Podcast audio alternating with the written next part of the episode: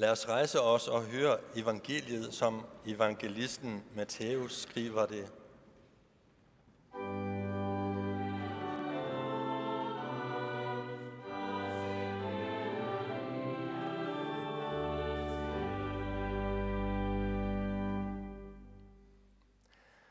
Jesus gik bort derfra og drog til områderne ved Tyrus og Sidon.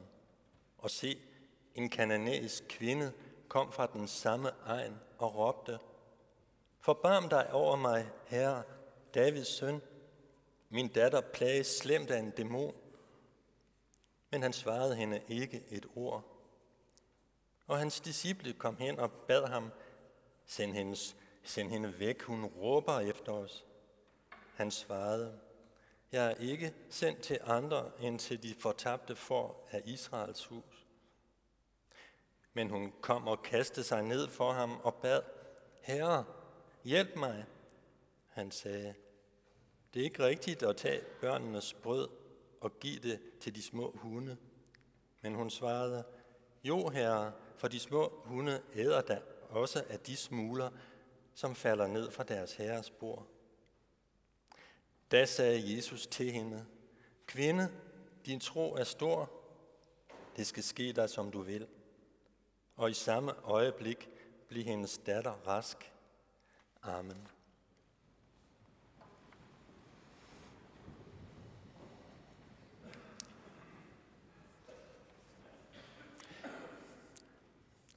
Hvornår var det kvindernes kampdag? Det var den 8. marts Hvornår var den første kvindernes kampdag? Ja, ideen blev født faktisk i 1910 i Folkets Hus på Jagtvej i København. Og så først efterhånden, så blev den fastlagt til 8. marts. Så blev dagen glemt nogle år, men den blev oplivet, da den blev anerkendt i FN i kvindeåret 1975. Der mangler dog stadig ligestilling mange steder og på mange områder. Så nu om dagen så markeres kvindedagen tit med gaver og blomster måske fra deres mænd, og et tillykke med kvindedagen, lidt ligesom mors dag. I, I Kina der får kvinder en halv fridag. Mange steder i verden så arbejder kvinder ude på fuld tid, og så bagefter så arbejder de på fuld tid hjemme. Men måske er kvindernes første kampdag i virkeligheden den dag, da den kanadiske kvinde opsøgte Jesus. Hun råbte først på lang afstand væk fra disciplene og Jesus. De har nok stået midt i en stor flok mennesker, der fulgte ham og lyttede til ham, og måske nogen, der bare var nysgerrige. Hun brød alle konventioner. Det viser disciplenes reaktion også. De ville have hende væk. De mente, at det var under Jesu værdighed. Og i hvert fald under deres, at hun sådan råbte på den måde.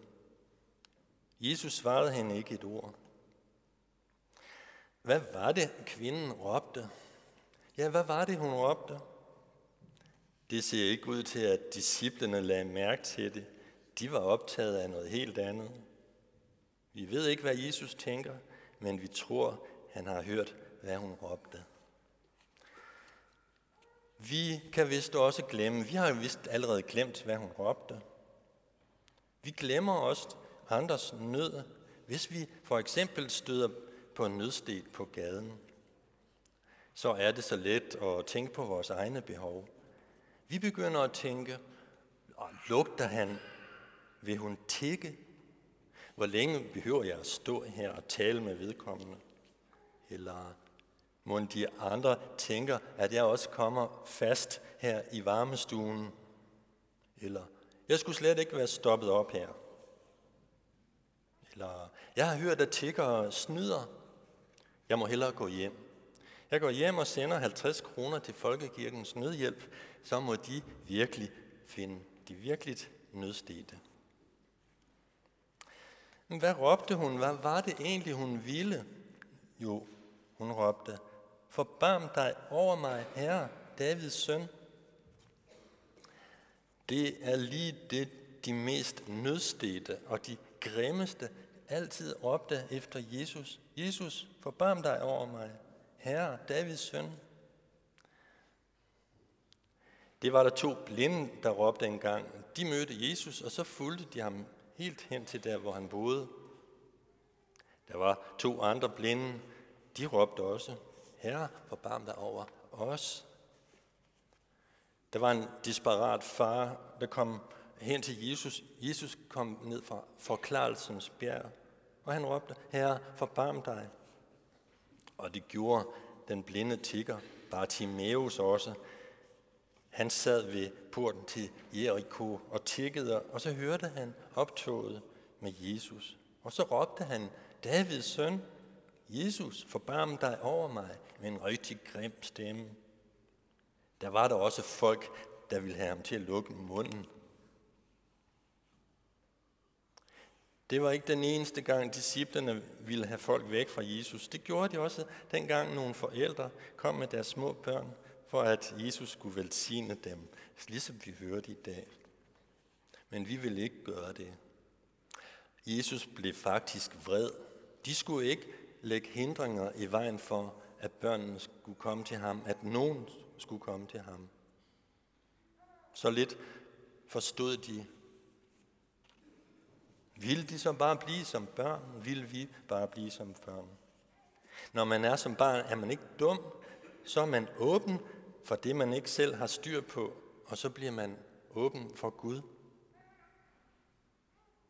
Ja, faktisk sagde Jesus, som vi også hørte, at Guds rige er deres. Guds rige er børnenes. Guds rige er de nødstedes. Det er stærke ord.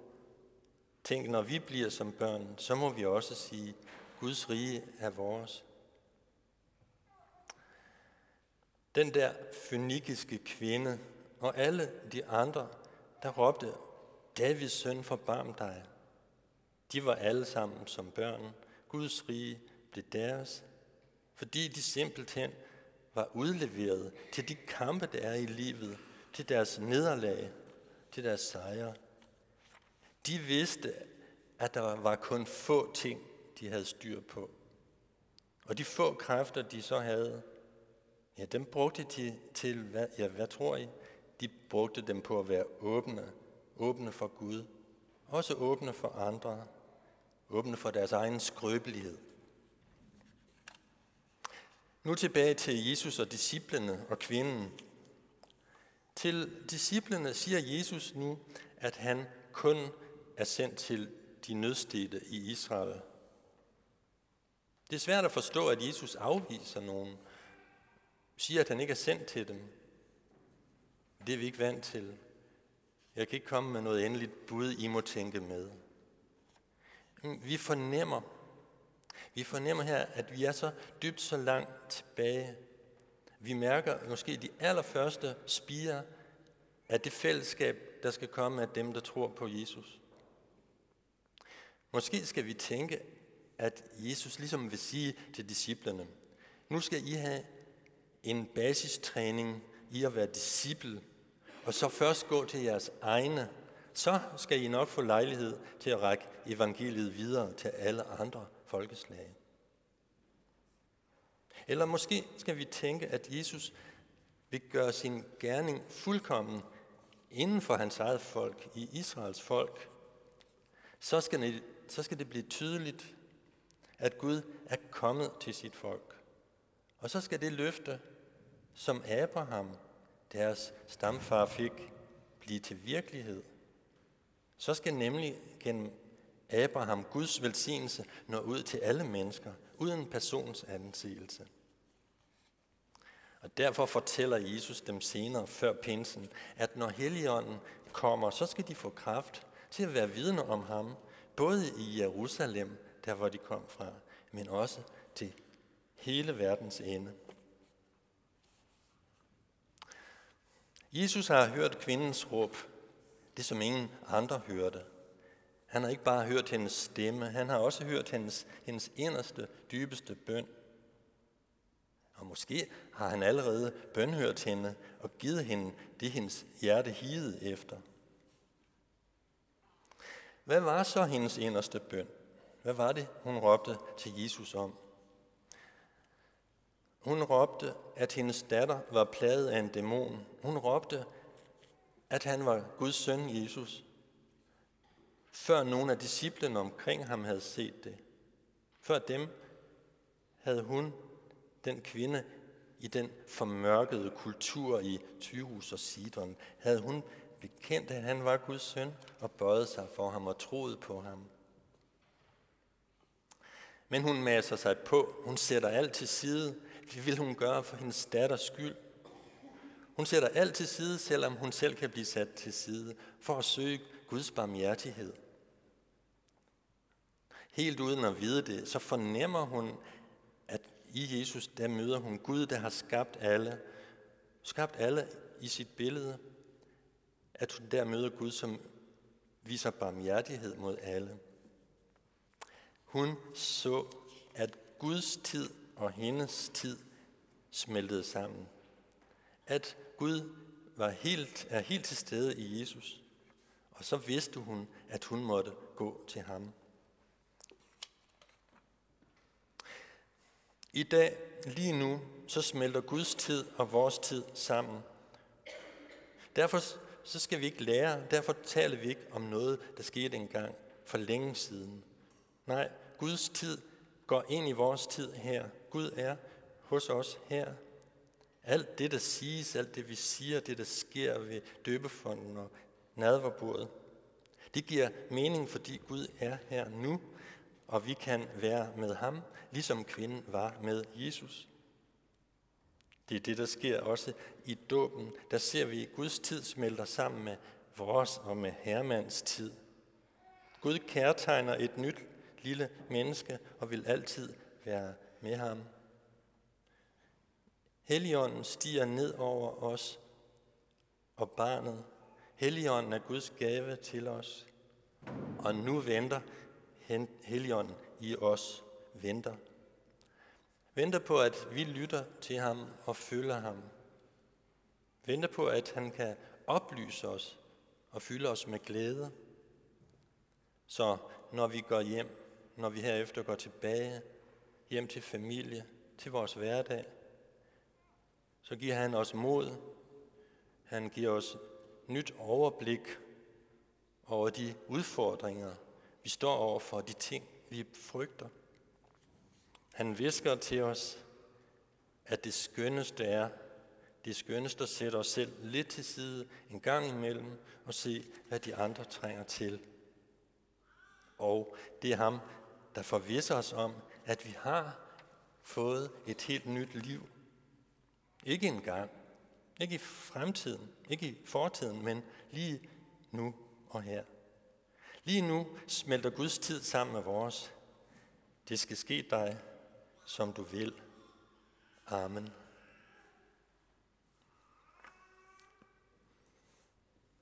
Jeg skal sige, at den